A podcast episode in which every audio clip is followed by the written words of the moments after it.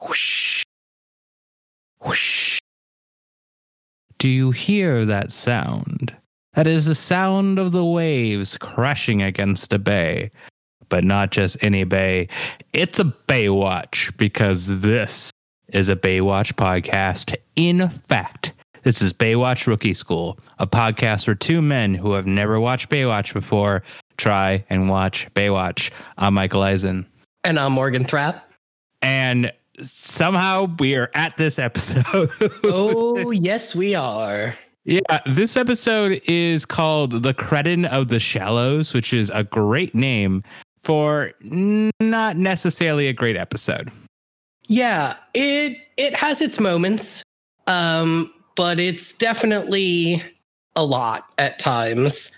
It's better in theory than it is an actual application. Yes. This is very much the like cult hit, I would say. Like it it feels like a bad movie at a lot of points, but in a in a fun kind of way. This episode honestly is what I thought more of Baywatch was going to be like getting into this. Yes, and this is fun. I I had fun watching this, but oh, it's yeah. not good. Yes. Uh, that gets our rating out of the way ahead of time. um, but this is uh, episode nine, Cretin of the Shallows, and it was written by William Schwartz and Ernie Wallengren, uh, both who have written episodes for us before. Directed by Vern Gillum and originally aired December 1st, 1989. Uh, I did some research on the actors in this episode. Uh, there's nothing really too important uh, in this other than uh, one of the guys in this episode. I think it's the guy who plays Greg. No. Uh, no, it's so I I didn't do my research enough. Uh, was in Hercules, the TV show, for like 22 episodes. Which okay, cool. And then two of the characters in this episode went on to be on Melrose Place, which is a very famous soap opera. And then the woman who plays the secretary, I guess, in this episode was also a veteran of three different soap operas. So there's just a lot of soap opera people in this episode. And you can tell because it feels like a soap opera. Oh boy, can you. yes. You're starting to get Morgan, like having never watched the soap opera, you now understand every soap opera trope. I fully believe that. Yeah.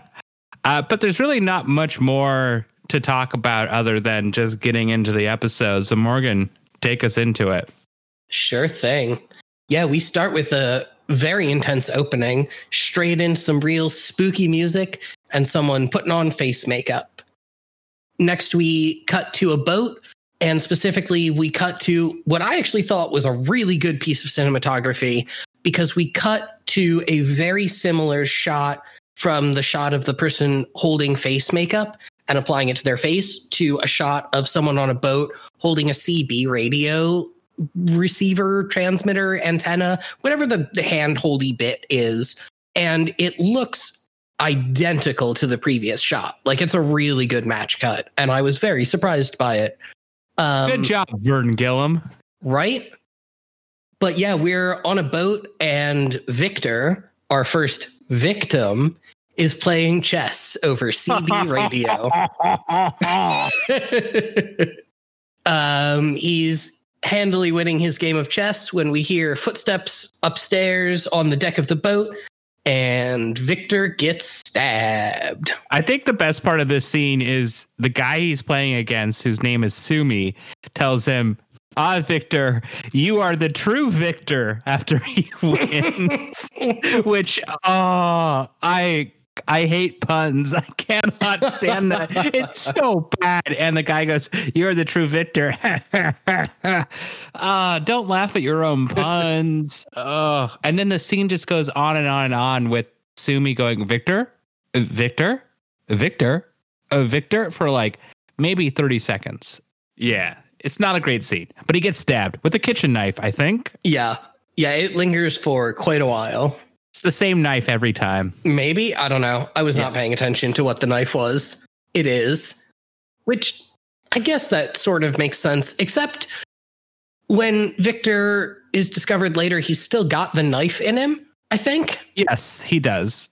So I guess this killer just had the same knife, but a lot of them. Yes, exactly. hmm It's his it's his calling card, much like the face paint. He, he, has another calling card, but yeah, let's keep going. Yeah. Next up, we're on a truck with Eddie. He's driving down the beach at night, and Fun, Fun, Fun by the Beach Boys is playing diegetically from his radio. Um, now, I've seen a clip of the remastered version of this episode, this particular scene that you sent me. Would you care to describe the music that the remastered version uses instead of Fun, Fun, Fun? Yeah, it sounds like the Twin Peaks remix of Moonlight Sonata. it's it takes a scene of a guy just minding his, his own business and then something happens to I've done something wrong and I'm very sad and I'm going Mhm. to think about this and this is a mid 2000s Christopher Nolan film. like it's, it's so different. Oh, and also this is because they couldn't get the rights to Fun Fun Fun, and I will bring this up again later. Um, Mhm. But so they cut out all other audio because all the audio is on a single track. So they have to cut out everything else and just put on the spooky music. Uh, but it makes it super funny uh, from what happens next because everything is done with like complete schlocky plan nine from outer space tone. Oh yeah. Yeah, next up our murderer runs out of the darkness in front of the headlights and keeps running.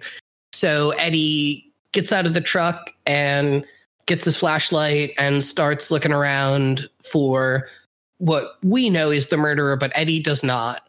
Um, and Eddie's, you know, he's waving his nightlight around and searching the darkness for whoever just ran by when the guy pops up behind Eddie and punches him in the face. And then runs away. Yep. And we know because the credits list him as such, but I don't think he's ever called that in the episode. He's called the Night Puncher, which is Yes. the best name I've ever heard. I was so sad watching this episode that they never once said the phrase night puncher because it's extremely good. Because He only punches someone once. Yeah, that's the other thing. This Yeah. is the only punch. Yeah, it, it's more like he should be the Night Stabber, but the Night Puncher is so much better. this scene is they clearly didn't have a lot of time to shoot this episode because this scene gets used more than once uh, in this episode they reuse parts of this scene uh and god this is just the lowest budget episode Oh, yeah. it's it's so b movie Yeah. There's another scene that we'll get to later that keeps getting reused to similarly bad comedic movie effect. yep Next, we've got Eddie back in the lifeguard HQ. Mitch and Garner are taking care of him and trying to get a description of who punched him. And all Eddie saw was that the guy was big, and Garner is not happy about that. Um, and then, so Eddie's got a ice pack on his face, and you know, Mitch and Garner are worried about him, and he's like, "Oh, don't worry, this isn't from the punch. I have impacted wisdom teeth."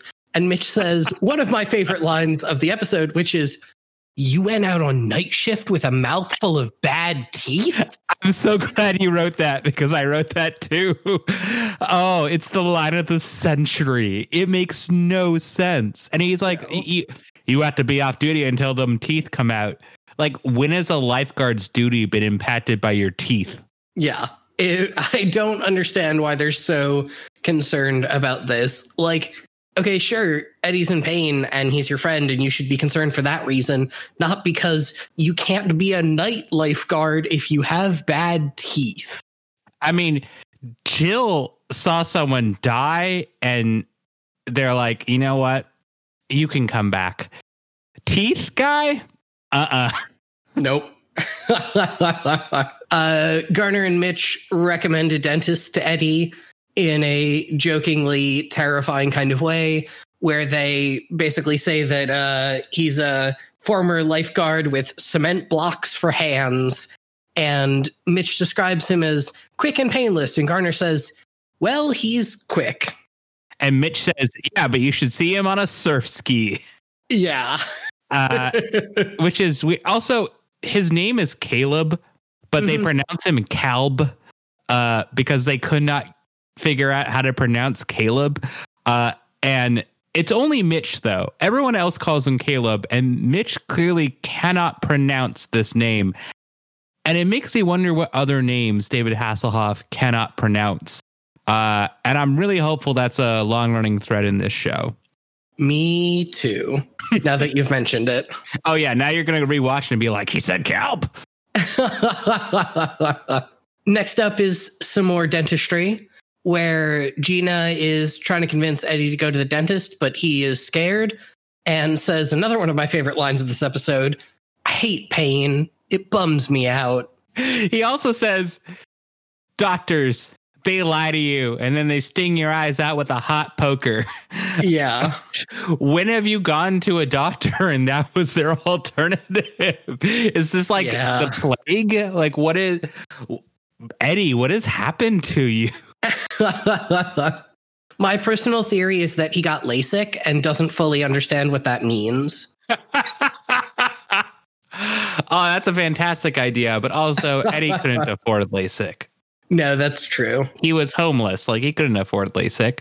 Yeah, Unless that's a good point. That was from the convenience store that they robbed in episode three. Mm. They got the money for Eddie's LASIK. they stole one of those convenience store DIY LASIK kits that every convenience store has. Yeah, it's actually just a hot poker. Uh, and then you just stick it in and you're like, I can see. the rest of this scene is basically just Craig and Gina talking to Eddie like he's 12. And then finally, after Craig says that he got his wisdom teeth out from the same dentist, Eddie finally says, All right, I'll go to the dentist. And him and Gina are off to the dentist. But not before Gina gives him a slight kiss on the cheek. And then it hurts him Mhm. somehow more than talking does. Yep. But keep that in mind. Remember this. Oh, yes. There will be another slight kiss on the cheek later that will be badly misread. Uh, more than that. Next, we've got ourselves a little press conference. Senator Hastings and Captain Thorpe are given a press conference about a new hotel that's opening. And the press conference itself is kind of nothing, but it does have another great line, which is Craig saying, Look at that suit, that hair. How did he get ele- elected? And Mitch says, That suit, that hair. And I don't know. It's not a great line, but it did make me laugh. It, it's a very odd scene. Um, Yes. especially because at one point the senator and captain thorpe are done with the press conference and they they come up to craig and you find out craig actually campaigned for the opposition who i guess dropped out of politics and now runs a, a dry cleaners and the senator is a huge dick he acknowledges this and points out that the opponent is now cleaning clothes. This just starts the chain of Craig absolutely hating him. But more importantly, it also starts this weird new development of character for Mitch as liberal devil's advocate, uh, which is very odd because he keeps on pointing out how intense Craig's hate is all the time as it, it's halfway between uh, I'm your good friend and I'm just ragging on you to college professor in a way, but is still playing devil's advocate. And it doesn't make sense for his character. Uh, It's very odd. Yeah, Mitch very much feels like he was written this way this episode because they needed a foil for Craig and there wasn't anyone else handy. Right. Uh, and it's still weird. Like, I think about, we talked about this in episode one of this podcast, how Craig is a very odd protagonist. Uh, he just Yeah. doesn't feel like he should be a protagonist. And this is another episode where I struggle to think why Craig is the protagonist and not Mitch. Yeah, I definitely agree. It feels like they made him the protagonist of this episode because, oh, he's a lawyer and so he should know things about politics. And so he's the protagonist this episode. But it's, I don't know. Yeah. I don't think it's Craig's best performance here. No, it's not. Next, we get to start possibly, uh, would you say, the worst plot line we've seen so far in this show? Fred. Oh, God. oh, God. It's a tie between Fred and Greg, I think. Oh, just white people names all the time. Yeah. Yeah. No, this is pretty bad. Yeah, I mean, we're obviously going to start getting into it, but I, I fucking hate this. Yeah, it's it's skeezy and gets skeezier. Um yeah, so Shauni is helping this guy who got his knee scraped. Uh this guy we will later learn his name is Greg. I'm gonna call him Greg because we don't learn that until like five minutes from the end, and it's annoying to just keep saying that guy. Um but basically his whole bit is that he keeps getting hurt so that he can hit on Shauni, and Shauni's not into it partially because at least in the first like quarter of this episode i definitely thought this guy was like 14 like he looks really young. And not that shauni is particularly old like she's like what 20 but he looks like noticeably younger than her. It's also interesting because we just had an episode where she expresses her interest in Eddie. Uh, and so it brings up an important point where she, so the content of this line is the important part, not the way in which it's delivered, which is the most Tommy Wiseau way possible. she says, So what he has a crush. When I was his age, I had a lot of crushes. I still do. Uh, and Jill, of course, says it's not a crush, it's raging out of control hormones. Mhm. But it establishes, I think, that, oh, yeah, she's still interested in Eddie. Uh, but she doesn't check on him at all in this episode, even though he got punched by the, ni- sorry, the night butcher. And uh, then had to get his, you know, wisdom teeth taken out and everything else that happens. She doesn't check on him at all. nope She's too busy dealing with with gregarious Greg. Oh God. We there's a little bit more where, yeah, like you said, Jill's trying to get Shauni to tell Greg, like, listen, I'm not interested. Fuck off. But Shauni's not into it, at least at first. Uh next up we have ooh, just a real, This is great. real stuff. great scene. Oh, but this is the Emmy right here. Oh boy, is it. Ugh. Um, so Eddie comes home from the dentist just high as shit and singing some song that I didn't bother looking up about uh, a T-bird and some teenage girl or something. here's, here's the thing. Mhm. I so I for this watched some of the version Morgan is watching because of all the weird inconsistencies between in my version that don't make sense. In my version, it makes no sense because he just comes in and says, "Why did she do that?" And you have no context. If you watch Morgan's version, what's happening is he's talking about the lyrics to "Fun, Fun, Fun." Oh, is that what he's singing? I legitimately did not realize that. Yes. And so it makes more sense because they had to cut the scene out because they don't have the rights. So it's, Ah, they cut oh. the part that makes no sense of why did she do that? I want a T bird. Basically that. Yeah. Gina finally gets him into bed and he's very sad that he doesn't have a car and tries to engage in some uh, very deep lyrical analysis of the song Fun, Fun, Fun with Gina. Um, and Gina keeps offering to make him soup and puts an ice pack on his face. And as she's leaning in to put the ice pack on his face, he hallucinates that she's dressed up like she's in an 80s music video and starts making out with him. Um, and they are, it's a very weird hallucination, and it happens, what, four times in this 20 second scene? But it does have some absolutely amazing atmospheric music. It does have some amazing music. It is the see I, this comes out of left field if you aren't watch if you aren't reading the Oh, episode yeah. description. Um, now, mind you, while they're making out, you can still talk. You can still hear her talking about how good she is at making soup. Mhm. like that's the best part. Is she's just making out with him and she's just like i'll make some good soup. It will just make your cheeks flush right up. That's how good i am at making soup. Uh, eh, it's so totally weird. And then he is he's into the making out and then after they're done he's like clearly very shocked but also makes some like orgasm noises. And Yeah, it's oh yeah, it is creepy. uncomfortable. it is Oedipal. hmm Now we get a cold shower of a next scene um, to cool us off from all that hot, hot content from the previous scene. Or sorry, fun, fun, fun.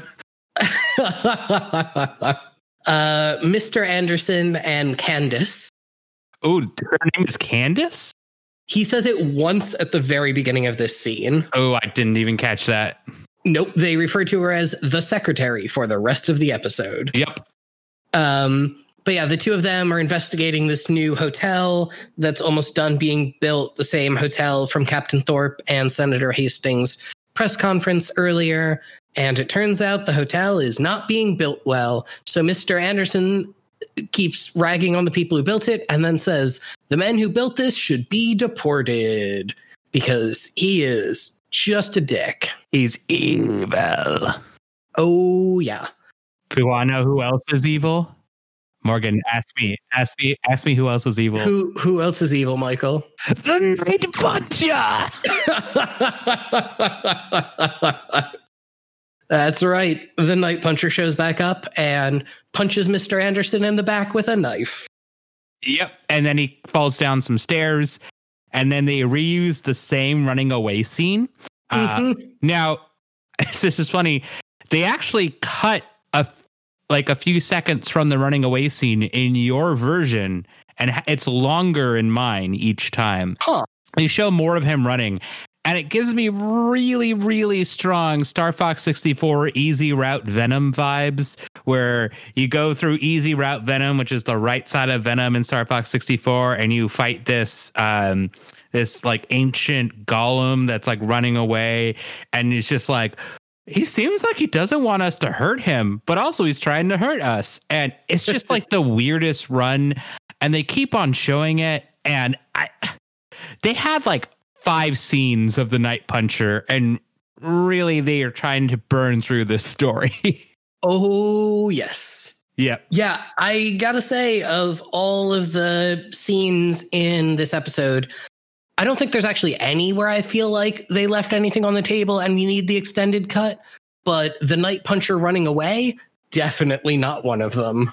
I mean, I want more Night Puncher. I want him to become a Yes. main a main cast character. Yes. Just where it's like they cut to him, like you know, you have the like the brightly lit beach Baywatch intro, and then there's just like one dark corner, just a Night Puncher holding up his fist, going. "Arr!" I want to see the Night Puncher spin-off series. You know, we should totally make Night Puncher merch, but not. Ac- no, actually, I take that back. It's very racist. Never mind, because he does Yeah. blackface. I. How did I uh, cut that? It's not Absolutely really blackface. Uh, If uh, I mean, if anything, it's more like lucha libre, like skeleton mask kind of thing. it, it, I do not want him associated with my lucha libre, but I want a, a, a luchador named the Night Puncher, uh, and I'm going to go on Twitter and try and make that happen. Uh, Yes. Let's see if that happens. Uh, yeah. but cut to the dead guy. We now find out he died, uh, Mhm. and they're showing this on the TV. And of course, as we've mentioned before, this show has no idea what subtlety is. My God, I hated this scene so much. It made me so angry. So they they cut to Gina, who's wearing a nightgown, and we wouldn't think much of it normally if it weren't for all the sex dream stuff right before. So now Mhm. it's a sexy nightgown, and oh yeah. uh, it's Morgan. Please, please tell me what happens. Oh boy. So yeah, Gina's Gina's in bed uh watching the press coverage of the murder from the night previous and I, it was unclear to me whether she thought the secretary did it or Craig thought the secretary did it. I think But it she doesn't- thought the secretary did it. I think Yeah. it's It's not it's, unclear because then Craig kind of advocates for it being the secretary, but but that part doesn't actually matter um, because they have just the most overwritten, poorly acted scene about how clearly this murder must have happened because the secretary was having an affair with Mr. Anderson Eddie comes out of his room just in time to hear Craig and Gina argue without the context of the murder about how affairs will end a relationship and can you believe that anyone would cheat and then If you do, you'll end up with a broken face like Eddie's face. yeah yeah it's oh it's so bad eddie is getting coffee and spills it on his foot so gina comes out and offers to put butter on his foot That's, I was so confused. what he he resp- Craig responds by saying ice is better, and I'm like, duh, like it's Yeah. ice as opposed to butter. yeah i i really want to talk about eddie's hot buttered foot because i don't like it. And i don't understand why gina is so intent on buttering up his foot.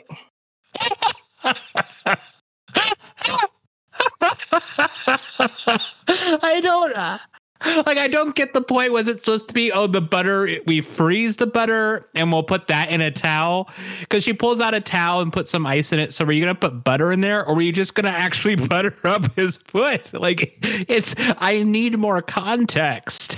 I do really wish that she had buttered his foot just so we could have gotten the mixture of him hallucinating about them making out the night previous mixed with shots of her buttering his foot. I think that would be so amazing. stupid.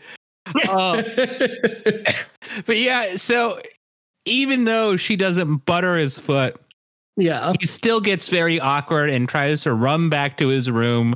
And Gina is make sure that he took his pain pills. And that's Mhm. our, again not subtle because we're realizing, oh no, that's why he's in a multi-day, like weird high fugue state is because he keeps taking his pain pills and Yeah. he has a very low tolerance. So he has more dreams, but really just the same dream over Yeah. and over and over. Before we leave this scene, I do want to propose one other theory for why she's buttering his foot, which is that he spilled coffee on his foot and she's just an early inventor of bulletproof coffee. I was just taking a sip of water and I had to make sure I didn't spit it out at my mic.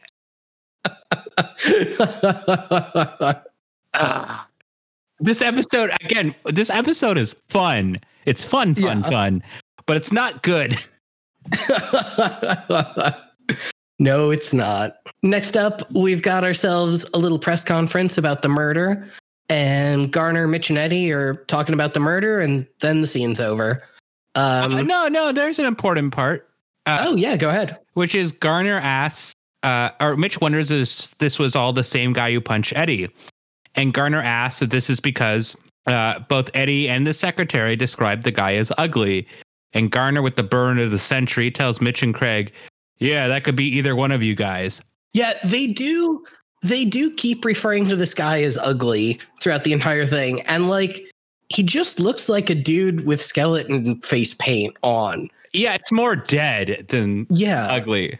I mean, he just looks like a kid who went to the carnival. Yeah. Like he's the uh he's the I like turtles guy grown up. Yeah, no.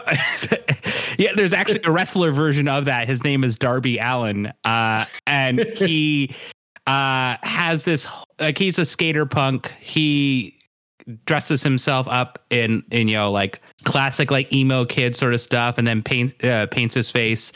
But he is such a fucking daredevil where he'll just be like, "Yeah, I'll just fall in a car for no reason," or he's like, "Hmm, what should I do? Okay, so I'm gonna lay a guy out uh, on top of a ladder, and then I'm gonna jump off another ladder with a skateboard, and then the guy's gonna move, so all of my weight falls onto the skateboard, now hitting the ladder, and it's gonna break my feet. Okay, I'll just start walking again tomorrow. All right. Yeah, he's crazy. Also, he's from Seattle, so good job, Seattle. Uh, our next scene is another Greg scene, but it sets up another scene. So Shauni is at the tower, her tower, opening it up, and Greg appears and he was hiding there. I don't know why. And he scares her. And then Yeah. we have. I, I want you to describe your version first before I describe my version. Yeah. So there's uh there's a whole montage here of him trying increasingly dumb and desperate moves to get Shauni's attention and her giving the most exaggerated eye rolls and sighs and shrugs all while she's got the look plays. Um we get this whole montage starting from the very beginning of this scene where we get a very very tight shot of Shauni's ass as she walks up the stairs to her tower. Um, ooh, this scene is a lot. Um, but yeah, we keep getting shots that are just like slow mo shots of her jiggling on the beach. And then Greg doing things like showing up with a fake limp and then starting to juggle. Because if there's one thing women love, it's fake limps and juggling. Um, and it it doesn't work very surprisingly. But the slow mo scenes of her, I guess, in quotes, jiggling, um, is iconic because it's the first time Baywatch does this. And Mhm. Baywatch becomes famous for this. So this scene is immortalized. I actually had seen this scene somewhere. Like I remember seeing it when I was younger, probably from like some like clip show, maybe like the soup put it up on some or something, you know, like as a joke. But I've seen this scene before, at least her walking out of the water. Uh so Oh, okay. yeah, this is this is a pretty iconic scene. Uh Yeah. at least the version you have is. Um, before we talk about the alternate version, real quick, I want to just agree with you that this scene is also in part why this episode is very much what I assumed Baywatch was going to be like when we started watching it. yep. And it's gonna be more of that. Oh, I believe it. Um, but yeah, I would like to hear about whatever wild shit the remaster did for this scene. You because we haven't had one of these in a while, an original song. Uh, Ooh. I've also now figured out that all of these songs actually have names, and this song is called Showstopper, and it is Ugh. by Randy Soylan and Steve Bertrand. And we've heard some songs from Steve Bertrand before. Uh, again, you can find all these songs on BaywatchRemasteredHD.com. Um, so I don't actually hate this song um, in terms of the tune, but the lyrics are very bad. And here are your lyrics. Tutu ra tutu tutu. Tutu ra tutu tutu tutu. She's my obsession, and I'm gonna make her care. Crave her Ooh. attention, then she kills me with that stare. She's a showstopper. Showstopper. Chart topper. Chart topper. I love her and it feels so good. She's a showstopper. Showstopper. Mouth dropper. Mouth Ugh. dropper. Loves her and it feels so good. It feels so good. Tutu rat tutu tutu. Tutu rat tutu tutu. Too optimistic and I'm never giving up. And never giving up. I know my persistence will someday be enough. Someday be enough. She's a showstopper. Showstopper. Chart topper. Chart topper. I love her and it feels so good. She's a showstopper. Showstopper. So yeah, these lyrics suck. Yeah, wow. I thought she's got the look was a little on the nose and obvious, but uh this is worse. No, this and again, the song itself is catchy, but it once you read into the lyrics at all, you're like, this is the wrong vibe. Yeah. I mean, I'm not sure she's got the look was the right vibe either, if we're being honest here. Oh no, this scene was not the right vibe. No. This whole plot line was not the right vibe. This whole episode is kind of not the right. vibe. Yeah, a little bit. Uh, what's uh, what happens next, Morgan? Next, uh, Mary, who I think is the wife of Victor from earlier, maybe. Yes, I had a hard time following all of this. Okay. yeah, she's the widow. Gotcha. She is having dinner with Senator Hastings, and basically the two of them talk about how Victor got murdered, even though his body hasn't been found yet. Right. Um, and they think the murder is after them too. Yep. But then the senator tells Victor's grieving widow that he thinks Vic took his money and left. Mm-hmm. Senator Hastings is a great guy. Oh yeah. Um, next we've got a little scene. I want to describe this scene because I love this scene. Yeah. Oh, be my guest. Mitch has a meeting with all the lifeguards that night and tells them that due to Victor's murder, Captain Thorpe wants their 24 hour shift doubled. So 48 hours. No. Um, so counting Mitch, we can see that there are about 23 people here in this area. So that means that our lifeguard, our Baywatch patrol is 23, 24 people, um, which is actually a lot of people. Um, and it, considering how many towers there are, and there's two to each tower. Yeah, that's a lot. That's like, you know, 12 towers of people. Um, but more importantly, everyone's favorite lifeguard, Mikey Newman, Newmy, yep. gets some lines. And Newmy says, We need weapons. And Mitch goes, uh, what? and, and Newmy goes, yeah, we're not safe. We should get weapons. And Mitch goes, You're not cops. As Mitch, the guy who I don't know, Assassin's Creeded his way up a yeah. like up a building, up a warehouse, and like has tackled multiple people into the water, jumped off an airplane and fought a guy with a gun and punched him out. Yeah, you're not cops. You don't need mm-hmm. weapons. Crazy, crazy uh, assertion by Mitch. Yeah, this feels like a, yet another extension of the writers uh, possibly never having watched the show before and coming on to write this episode and just being like, eh, Mitch needs to be the foil for this episode. So we're just going to give him whatever dialogue. Because this episode was written by our guy, William Schwartz, who wrote. Yeah. You know, he wrote, co wrote our uh, multiple episodes, but he also co-wrote our last episode, our domestic violence episode. He's oh. seen Mitch before. Him and him and Jill Donner wrote mm-hmm. co-wrote the last episode. So yeah, I mean, given how television shows are written, you know, they were told, "Here's our season," and you know, write these episodes. Uh, yeah. So like he hasn't seen it filmed probably. That's true. He probably also has no memory for how this character works. Yeah. I would not be surprised to learn that this was one of the first episodes written. Yeah. Because they don't always write, you know, sequentially as things are like filmed and uh, released. So yeah, I would not be surprised to learn this was like episode two that was written. It does feel like it's, I mean, granted, we haven't seen the rest of the season, but it does feel very out of place. Sure. Next up, we've got some real spooky music while Craig and Eddie drive down the beach. Interspersed are shots of Mary, who is out walking her dog, looking just very cheerful and skipping along at night with her dog in a very nice looking sweater. Um, I want the sweater. It looks very cozy. Agreed. Uh, Craig is continuing his role in this episode of just reciting the plot and whatever the plot needs him to say by giving a very plot appropriate monologue to Eddie about how Craig recently found out about a couple that broke up because of an affair that the wife had. Sometimes, you know, happy couples, you just don't know what's going on behind the scenes. This is another scene that made me angry. But then, Morgan, Morgan, Morgan. Oh, yeah. Do you know what happens? Who who shows up now, Michael? The Night Butcher. That's right. Mary's dog runs off and she runs after the dog, and the night puncher shows up and once again punches her in the back with a knife.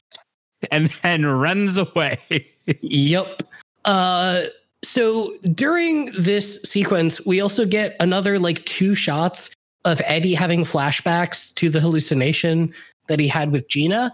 And oh boy, does this whole scene just feel weird. I mean, it already was weird. Yeah.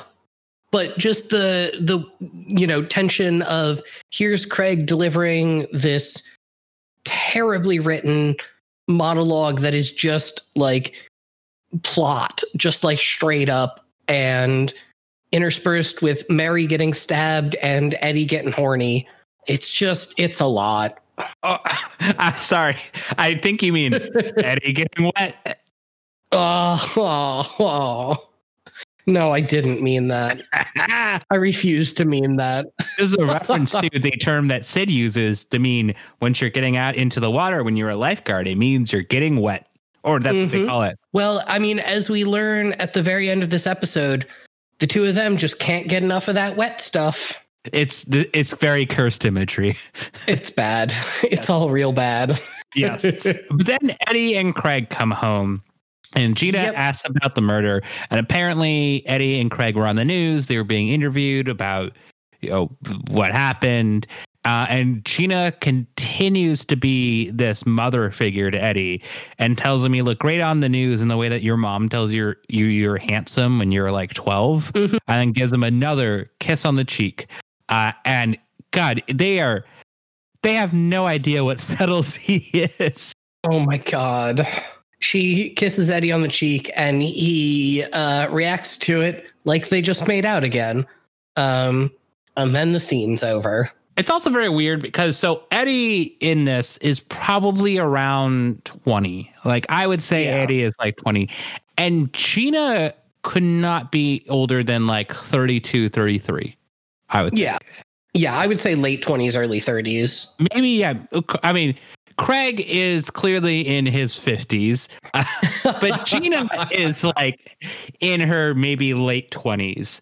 Uh, and so it's very weird for her to be taking on this mother role. Like, I mean, she's clearly very protective, and there's nothing wrong with that. It's just that they only do it now.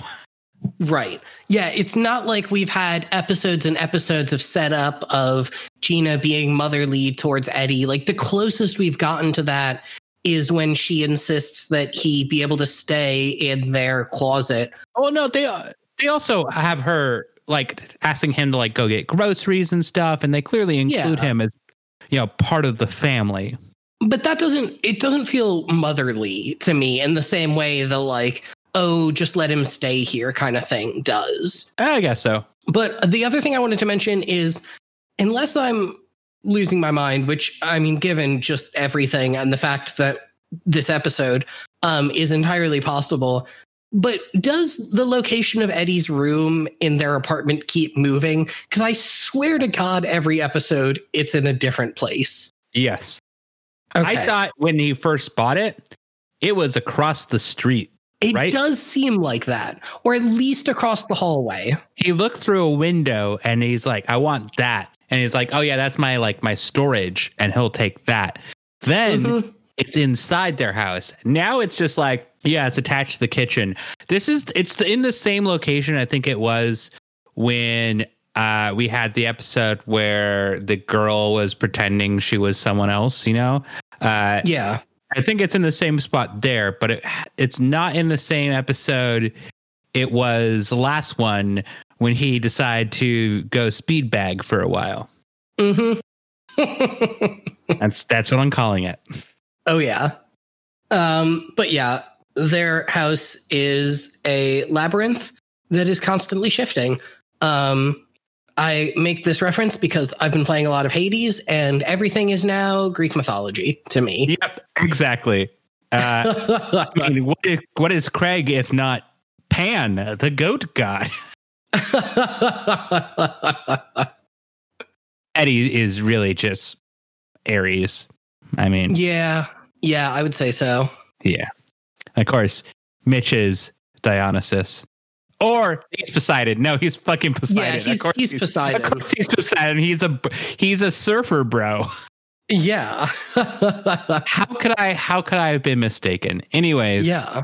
um unless I'm wrong, uh clearly, the next scene is Eddie trying to ask Mitch for advice. Am I right? Oh, it sure is. Yeah, so Eddie tries to ask Mitch for advice, and few words in, Captain Thorpe appears, and then Thorpe goes, "Oh no, go on."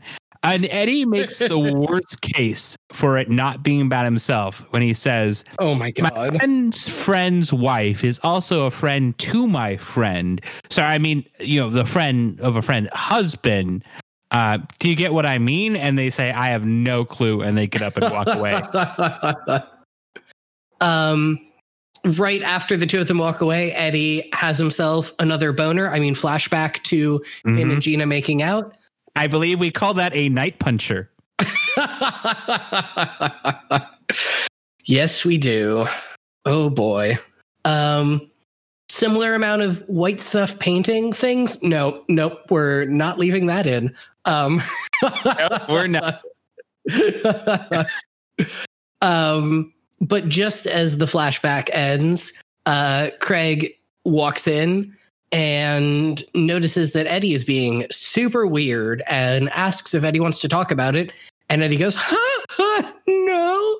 And then Craig says, all right, fine, whatever. Um, you want to take Gina to the opening of the new hotel? And Eddie is confused and excited, uh, which I think might just be a holdover. It's not even asked like that. He says, that Gina really has her heart set on going to this hotel opening. And Craig says, and I have my heart set on you taking her because mm-hmm. she wants to dance. Uh, so he wants Eddie to dance with her because he's busy. One, who goes, who gets excited for a hotel opening? And two, who asks someone else to go at like to an opening with their wife because they want to dance? It's very odd. No, no, that that part didn't bother me too much. Like as we see later, this hotel opening is like a fancy party or whatever, which which I agree is a little weird. But it's the whole, little. I mean, it's not like super odd because it's just like, oh, well, I trust because she knows Eddie, she trusts Eddie, exactly. so it's not as weird. But if it were anything other than that, if it were just like, yeah, I'm gonna ask Sid, just go go with my wife, it'd be like, why though? Yeah. Like it, it, it only works because it's Eddie, but otherwise, why would you ask someone to do that? I will say this whole scene does have very strong, and I've never been on one of these, but this is what I imagine that it's like very strong uh, swingers cruise vibes where Craig kind of feels like he's trying to get Eddie to sleep with Gina. Because the last line of this uh, scene is Craig kind of like nudging Eddie and going, she's good, right? And yep. It's very weird. Like it's only weird because we have the context of Eddie having these uh, night punches about Gina. Mm-hmm. Um but it yeah, it's weird and I don't like this plot line. No, I don't I I don't like it either. Um next up, we've got a continuation of this plot line which is Eddie on the boardwalk in an open Hawaiian shirt um, dude is ripped. Yes. Um, I don't think we've seen him shirtless before, but wow, we've wow, seen him shredded. shirtless all the time. He's a lifeguard. That's true, but I feel like I've never noticed it before. Um, yes. but yeah, he's he's looking good and he's checking out women randomly, and it's very uncomfortable, especially because all of them kind of look like Gina, which I mean is intentional. Like that's yes. the whole point of this scene. Um, because underneath it is a song called Power of Suggestion by Steve Stevens. Um, which talk about white people names. Um, I mean, I may have an even crazier song, but yes. Ooh. So, um, but yeah, the mm-hmm. the important thing about this song is that seemingly the one lyric is just the power of suggestion repeated over and over and over again while Eddie like weirdly stands on the outside of a group of friends and stares at women. And I, it's ooh, it's awkward. But yes, please tell me about the song in the remastered version because I can only imagine that it is delightfully terrible. Yes, this song is called "A Spell on Me," and it is by Larry Antonino. Um, and here are your lyrics Someone put a spell on me. I just can't believe. Nothing's what it seems to be. You put a spell on me. I think I'm in a trance, and there is no chance to make it to oh. the end. You're everywhere I turn. I can't seem to get you out of my head. Now things are getting strange. My mind can't seem to rearrange. The thoughts inside my brain are making me so crazy. Someone put a spell on me. I just can't believe. Nothing's what it seems to be. You put a spell on me. A fever coming over me because you put a spell on me. Nothing's what it seems to be. Wow.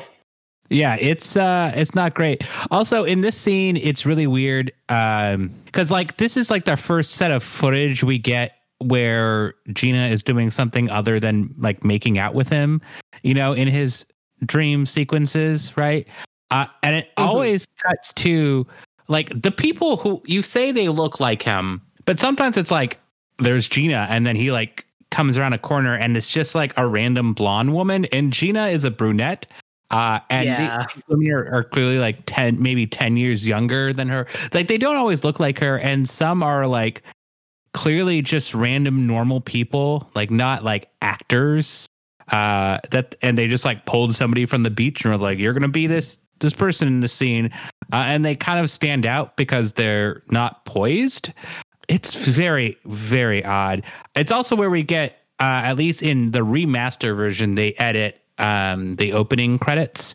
So in the remastered version, the the scene that they have for Gina when they show like her actor's name is the scene of her laying on the beach here, and that made it even Oh. weirder. I'm just like, oh, you're pulling from that scene. Uh, Yeah. that's kind of Oh, that's uncomfortable. it's very uncomfortable. Yeah. Yeah. Uh, this whole scene is very, very odd. Uh, especially, there's one part. It's where she's sitting on the beach, uh, and she's like reading a book, and she has this black hat on. She's in a bikini, and Eddie walks up, and she smiles, and then uh, it turns into this girl who's like a decade younger, and Eddie goes, uh, and like he tilts his head up and goes, uh, and then just like walks away, and like he's clearly going eh, to her which is Yeah. so mean. Holy shit. yeah. Like, what a dick bag. Yeah, it turns out um, possibly none of the plots in this episode are good and have good people in them. I mean, the only, in quotes, good person in this episode is Gina.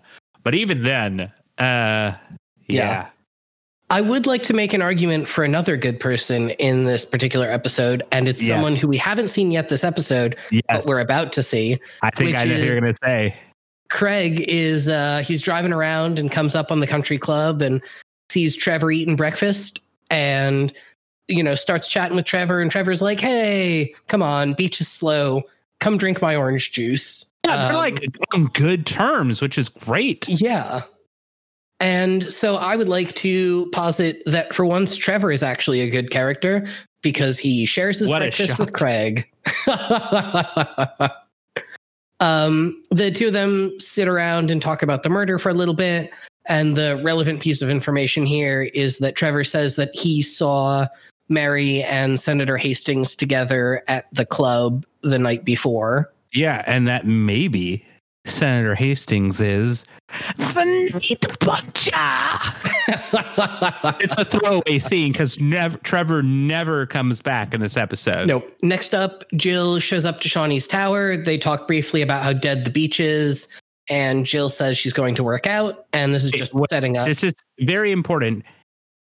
Jill is the only person who ever gets to do this. And I think this may be the only time we've seen this so far.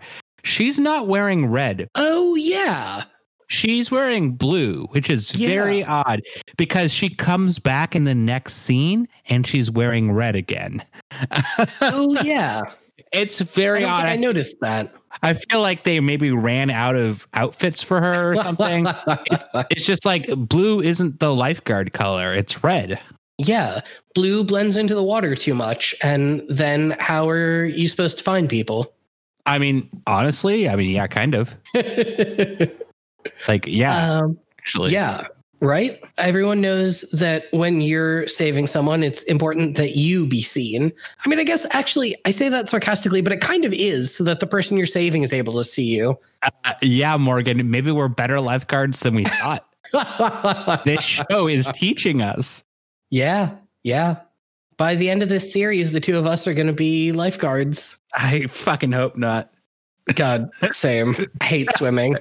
I have no desire to be a lifeguard. I have no desire either. Um, but yeah, it basically, uh, you know, this this scene is short because then it cuts to Craig trying to offer evidence to Garner about what Trevor told him, and then Craig. Uh, so Gar- Garner is upset at Craig uh, that he's trying to infringe on his job. And Mitch kind of comes in and again plays devil's advocate uh, it, it's again signs that this is an early written episode because Mitch is just being like this, like no action dork.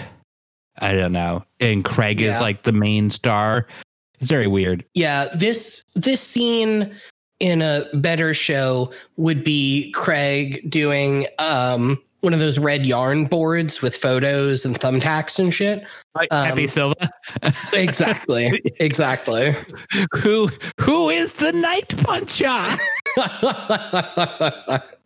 I'm still so mad that no one in this episode says the words night puncher. I know, right? It's, It's, just such a missed opportunity. uh, uh, look, they just weren't ready in 1989.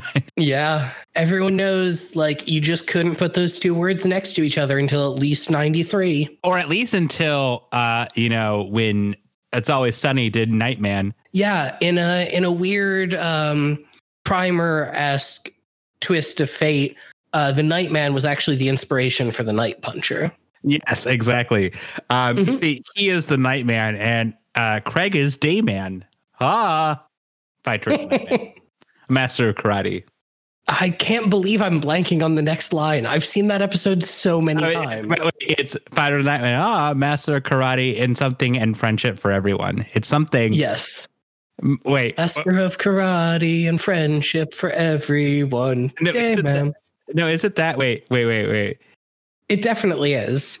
Oh wait, no, but wait. The lyric is. I, I know I had to. I just have to make sure it's right. It's Dayman, fighter of the Nightman, champion of the sun, Oh, duh. master karate and friendship for everyone. Dayman. Ah, it's the Um, champion of the sun part that really got us. Yeah. That's really the important part of this episode. Speaking of sun, you know what happens next? In the sunlight, we find another body. We sure do. Jill is out swimming. I actually want to talk about this real quick because the previous scene definitely happened at night.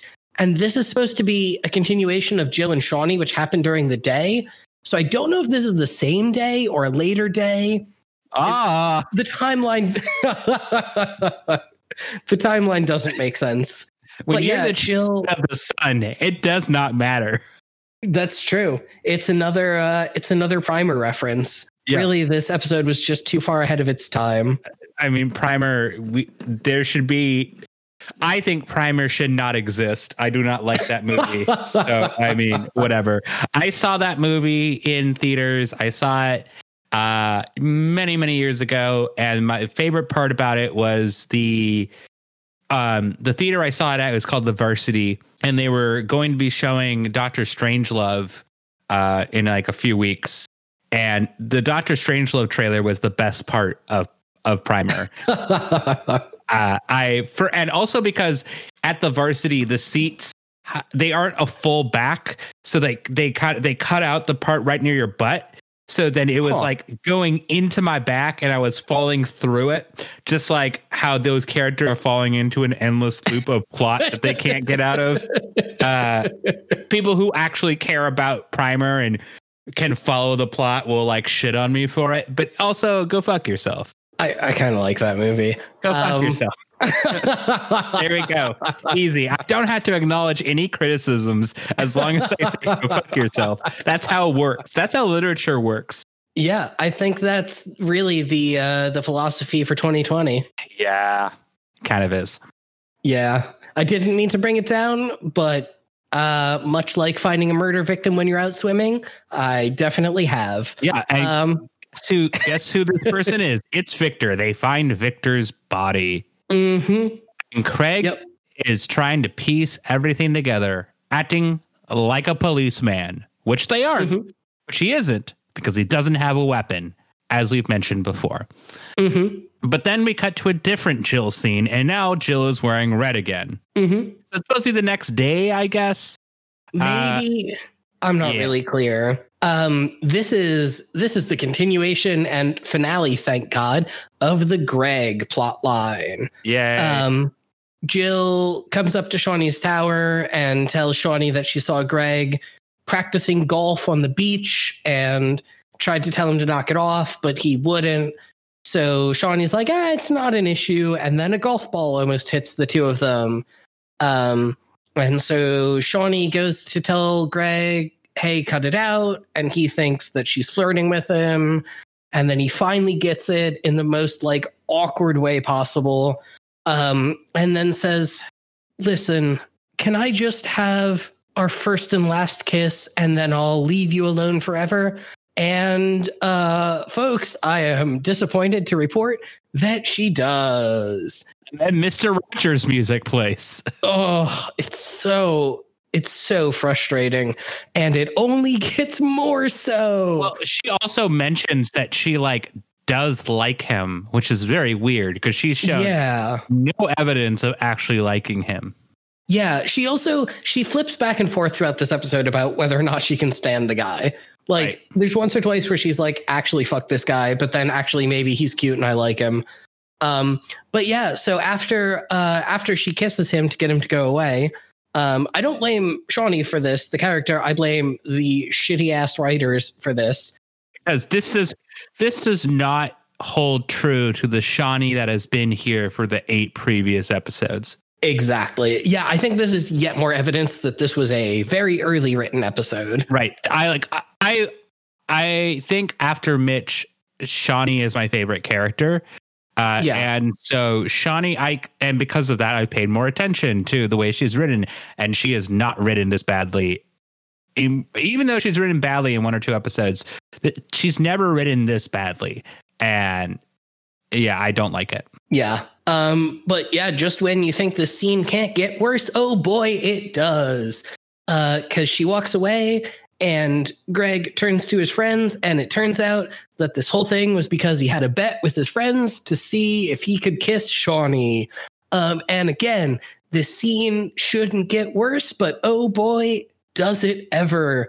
Because they start to settle up, and Jill walks by, and the camera pans following her, and uh, the friends point to Gina and go, "Huh, double or nothing.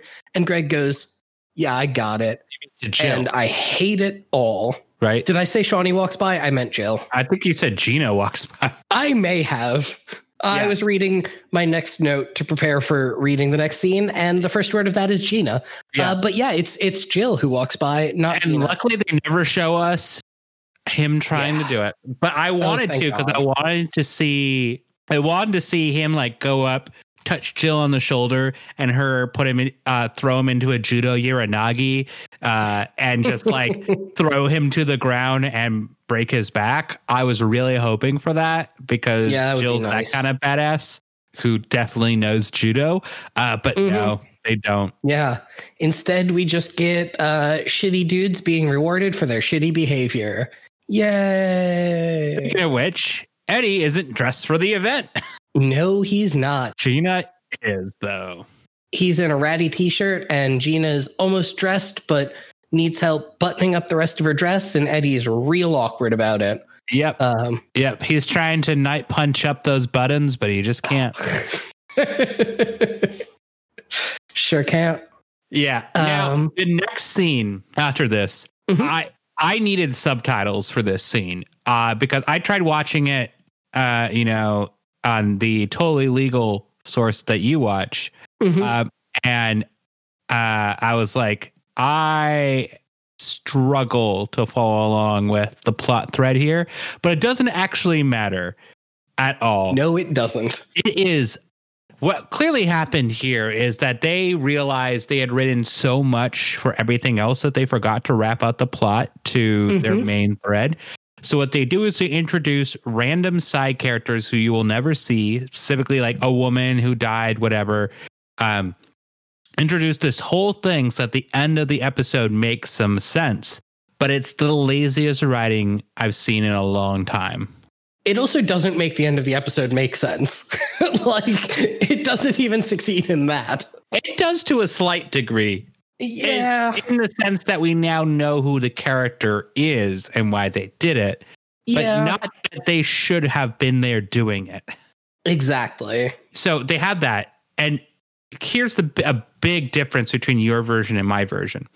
Mhm. So after this scene, well, actually, first what happens is the night puncher uh, puts on paint again, and it's just the same scene from the beginning. But then Craig Yeah. continues to explain the story.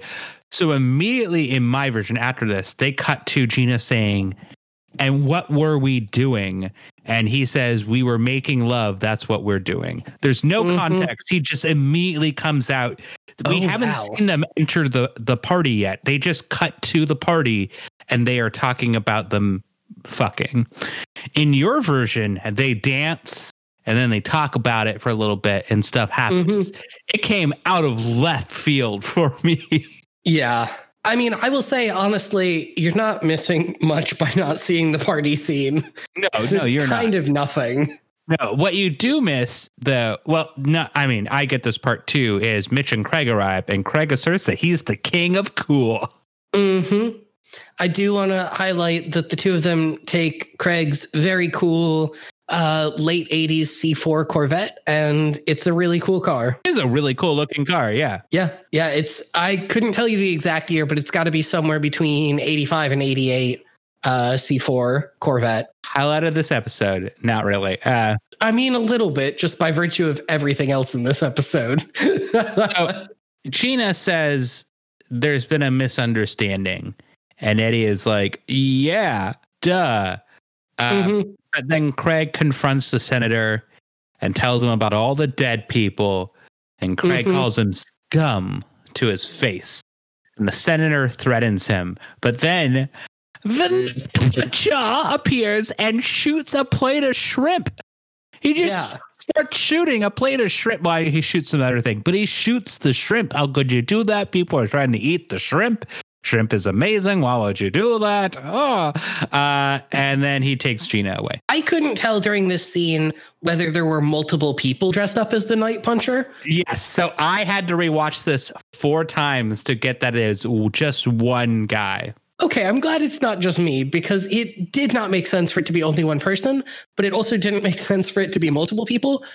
And I think what we're saying is that this episode is badly written. Well, it's not just badly written. In this one, it's badly shot. Uh, it's very badly shot because what happens is there's a guy with clearly one, then he comes out with a different amount of applied makeup and runs Yeah. in a direction that he should have just walked backwards instead of running around the maze of this hotel. Mhm. Uh, it's it's it's badly directed. Yeah. It's a to re-reference uh, Christopher Nolan again. It's a much worse version of the opening to Dark Knight Rises, where everyone's painted with Joker makeup, except it's actually only one person in this case, and it's Baywatch. Would the Dark Knight have been even better if instead of the Joker it was the Night Puncher? Yes, hundred percent, Good. hundred It's just glad it's not just me. Yeah. Oh yeah. Oh God, I want to see that now. Yeah. The best part is that the Night Puncher is also wearing Chuck Taylors um, and jeans and a, and like a like a long jacket. So Mhm. he, he's just going for a vibe. Oh yeah. Uh, next we get, like you said, uh, the Night Puncher grabs Gina and pulls her into a storm drain, and then we begin a very long and very slow chase where everyone is moving at slightly below walking speed for the entire thing. It's so boring. And I don't understand why it was like four minutes long. I don't either. Um, the night puncher uh, pulls Gina out of the storm drain into a boat graveyard, and then Craig and Mitch show up again, and then we keep cutting back and forth. it's very hard yeah. to describe because I don't know the words. I don't know I don't the either. terms. Like there's a wheel that has that keeps a, the boat in place.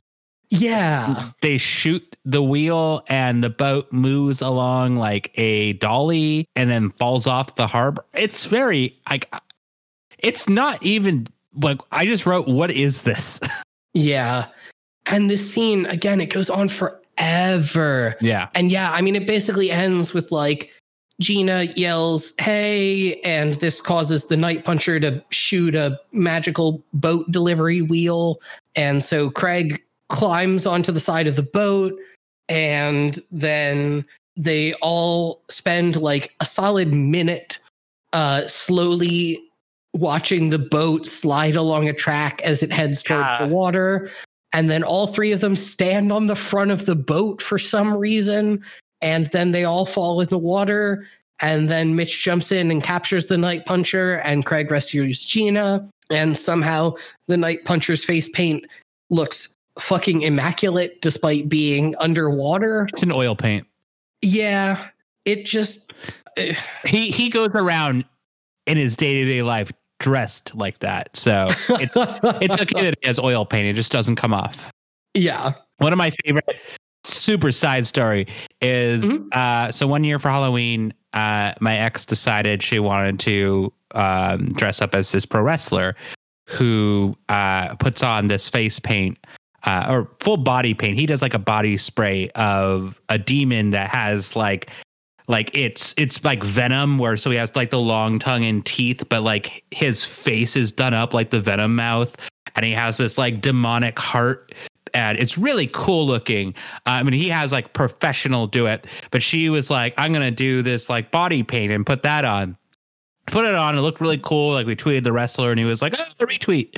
Uh, and then we were gonna go to bed like we had a halloween party it was over and she's like babe i can't get the paint off and i was like what Oh no. and she's like it doesn't come off with water oh shit it's oil paint and i was like oh god. oh no so she's trying to rub this paint off and like you can't see that her skin is red because there's all this black paint but her skin is Mhm. red uh, Yeah. and so she went to bed just stuck in this body paint God. looking like a demon or looking like the night puncher without a skeleton Uh, that's legit what it looked like i will show you a picture later it's hilarious uh, yeah. and it took three days of just Holy shit. like doing like over and over like rubbing to get that to get that out uh, and i can't imagine what it's like for the night puncher who lives this in his existence uh, Yeah. because he has no backstory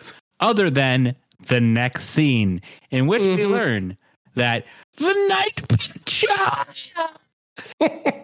is the son of a character we never met, explained via dialogue in the last maybe five minutes, and we only know who she was because of a crazy Craig rant when they realized they didn't have enough time left in the episode to wrap up the plot. Mhm. Uh, and Mitch is like, mm-hmm, okay. He's also somehow related to Senator Hastings. Like Right. he has the same last name, and I wasn't clear if it was his son, brother, nephew. Doesn't matter. Point is, he was going to get an inheritance, and if he Mhm. kills, he then gets inheritance. But also, like his mom's body was buried under where the hotel is. Yeah, it- it's, It's- such nonsense. it's absolute nonsense.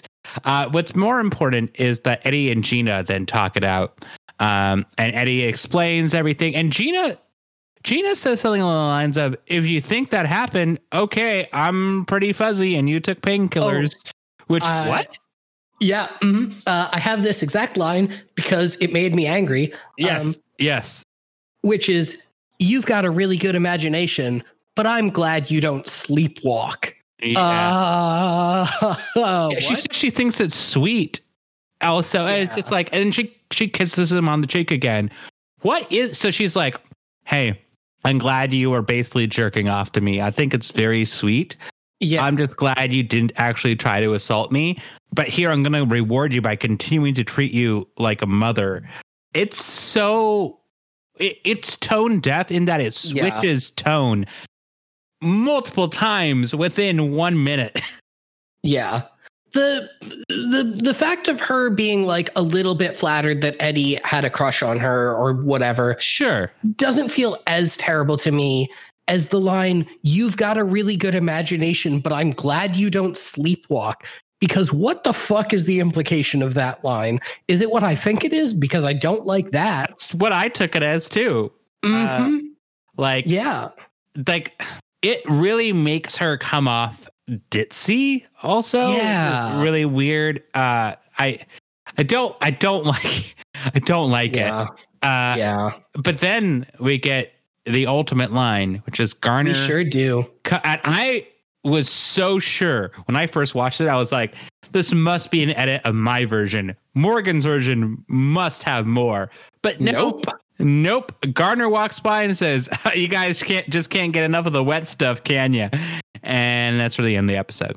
I, I've got the full line, in fact, Oh, yes, please, um, please. because I think it is a perfect metaphor for this entire episode.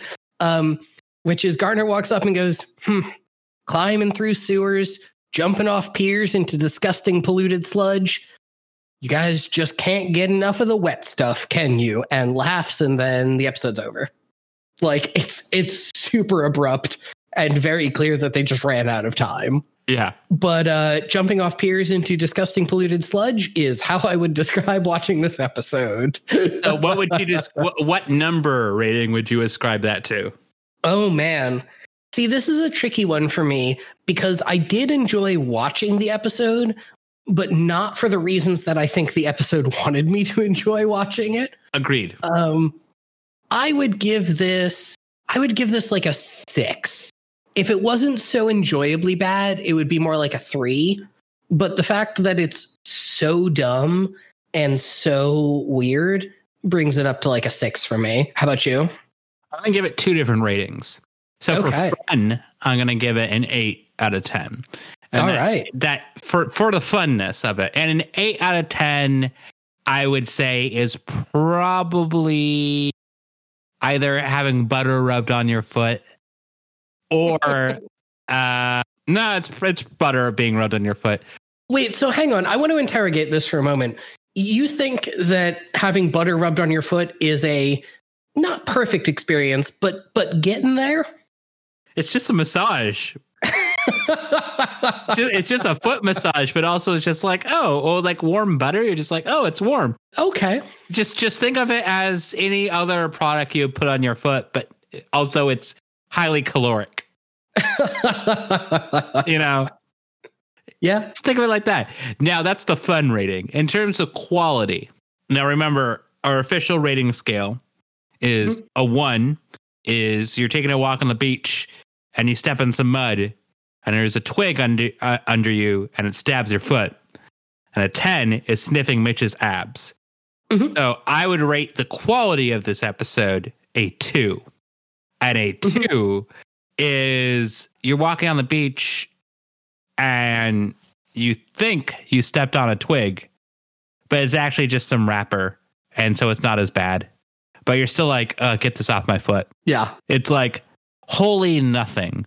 Uh, Yeah. but still mildly an inconvenience. Uh, yeah, this was in qu- terms of quality. Somehow, this was worse than the episode with the kids getting stuck in the storm drain. Uh, and this is by far, quality wise, the worst episode of Baywatch Yeah. um, and it made no sense. I especially at the part where Craig does his massive Neal Stephenson esque dialogue dump is the part where I just could not deal with it anymore. Uh, I was like, this is. I'm not going to even write notes about what he's going on about. I'm I'm just done. I can't try and make sense of this. Um, Yeah. Then also they do so much damage to Gina's character, to Eddie's character, who's already damaged. So fuck him. To Shauni's character. uh, Jill comes out looking strong, I guess, and Trevor. Great job, Trevor. You didn't fuck it up. Uh, Yeah. At Mitch's character, they ruin. Craig, I already don't like Craig, anyways. Like he's one of my least favorite characters. Um, so yeah, it's just not a good episode. I'm hoping next episode is a lot better. Um, yeah. which, uh, if you don't have any more thoughts, I'd like to read the plot description for the next episode. Yeah. I mean, my my last remaining thoughts is just to echo a lot of what you said, which is basically like we'd been on such a high. Like the last couple episodes had actually been pretty good for the most part, and this was uh this was not. This was not one of those really good episodes. But you know, honestly, it was still fun to watch. And if this is what bad episodes of the show look like, all right, I can tolerate it. But yeah, Michael, you wanna you wanna take us through the plot of the next uh, the next episode? So I want to read from now on. IMDb and the Baywatch Wiki have very different um, episode descriptions, and I want to read each one. Uh, Okay. because they give us a, they're short, but they both give us a little bit of an idea of what's going to happen. So this next episode is called Shelter Me. And the IMDb description is during a violent tropical storm, two escaped convicts shoot Garner and leave him to die. They then break Oh. into the Baywatch headquarters and take everyone there hostage. Captain Thorpe tries out for a radio surf reporter. Very Uh. now, the Baywatch wiki says an approaching tropical storm has the Baywatch lifeguards preparing for its effects. Or the presence of two wanted criminals cause unforeseen events. Eddie and Shauni rest. Hobie and a girl have storm parties. So yeah, it sounds like we're in for quite the dramatic episode, but also Captain Thorpe being a radio surf personality. Watch out. Zoomer, Boy. sorry, Boomer. Well, he's he's more than Boomer. he's older than Boomer. Is he? I have no idea. Wait, wait. Captain Thorpe is played by Monte Markham, who was born in 1935 at Yeah, that's greatest generation, right? wait, let's check. this is the content that people tune in for. Okay, wait. Let's see. So Boomer ah, no. No, it's not. So 1928 to 1945 is the silent generation slash Silent generation. the lucky few. Uh, the greatest generation slash the GI was 1901 to 27. And Right. before that, we had the lost generation. Um, now, I like the fact that after Zoomers, we have our next one, which is early 2010s to mid 2020s, which is called Generation Alpha. Uh, Yeah. Right? That's such a good sci-fi name. I know. Well, Generation X was the coolest because Generation X is also the Billy Idol band. Uh, yeah. But uh, yeah, you can't beat Generation Alpha. Yeah. Now, Monte Markham is actually still alive and he's 85 years old. wow. uh, which Good is for him. yeah, pretty crazy. He's really just a Broadway actor. Like he's just huge on the Broadway scene. But also, he would go on to be in a lot of Murder She Wrote. He would be in Golden Girls. He would be in Deep Space Nine. He would be in Fringe. He would be in Melrose Place. Uh, he was in the A Team. He was in the Love Boat. Uh, he was Holy in shit. Dallas. He was in Hawaii Five O. He was in the Incredible Hulk TV show. He was in the Six Million Dollar Man, The Invisible Man. He was in the Mary Tyler Moore show. He was in Hogan's Heroes. He was in Damn. Mr. Deeds Goes to Town, the TV series. He was in the 1966 Mission Impossible. yeah, I mean, and he was in Wow. a bunch of movies also, uh, none of which are really that important. Um, but yeah, he's also just really into Broadway. him being a Broadway actor makes a lot of sense to me because his a lot of his performances do feel very like big and theatrical to me. Yeah, well, they say his first Broadway like big role was he played Horatio in Hamlet. Um, Okay, yeah. yeah, in in back in 1961. Uh, Wow. But yeah, he's just been in everything. Uh, he also narrates documentaries on the History Channel, specifically The Great Ships, Air Combat, and Combat at Sea. Oh boy. Yep. Uh, so yeah, he's just done everything. I mean, he's he's not a bad actor. Like, No, he's not a bad actor. He's just very much a theater actor on this oh yeah. crazy lifeguard show from 1989. Yeah. So yeah, I, I feel like this episode was kind of a downer. I hope next episode is better, um, Mhm. especially as you know we get deeper and deeper into the show. Um, you know, we're starting to realize that we really do enjoy the show, and we're kind of invested in seeing it do Yeah. well, which is a problem because this is you know episode 10 of our podcast and there are still about 264 episodes left to go. Oh Uh, boy. Yes, there he we have is. so much time to be disappointed. Um, also, I'd like to bring up there was an article recently uh, in in Baywatch news around the world. Um, uh, this uh, this is not really a spoiler for later on because it's so nothing. Um, but someone wrote about how famous baseball player Mike Piazza appears in an episode and hangs out with Pamela Anderson and then gets to team up with Pamela Anderson to save a, a drowner, like a drowning woman who happened to be Mike Piazza's girlfriend at the time. But just like how in the 90s you could just randomly appear on Baywatch. And it was like the coolest thing because it, you know, a billion people watched Baywatch. Uh, Mhm. and it still blows my mind that this show this show was popular uh, because this show is right now made for people like you and i who love watching campy bad shit Mhm. uh, that ha- is sometimes good uh, and it's not yeah it's just very different from that i guess i don't know Yeah. I'm I'm so curious to see what this show evolves into over the next 200 some odd episodes because I just can't imagine that this show as it is would get as big as it did. And I I don't understand how you get from here to there, but I'm sure we'll find out. once Pam Anderson gets in, oh boy, you know, that whole Yeah. Pam Anderson sex tape really helps the popularity take off. Yeah. But yeah, Morgan, I think that's our episode. Yeah, I think that'll about do us do it for us this week. Thank you so much for listening to this episode of Baywatch Rookie School. If you want to find us on Twitter, our show handle is at Rookie School Pod. I'm at Morgan P. Thrapp. And I'm at Snotsnit, S N O T S N I T. We'll see you next week. And just remember hips, lips, fingertips, and night puncher. Eh, well, actually, maybe dot dot dot. yeah. God, I hope the night puncher becomes a recurring character. He won't. I know, but but a guy's got a dream, as we learned during this episode. no, end it now. End it now.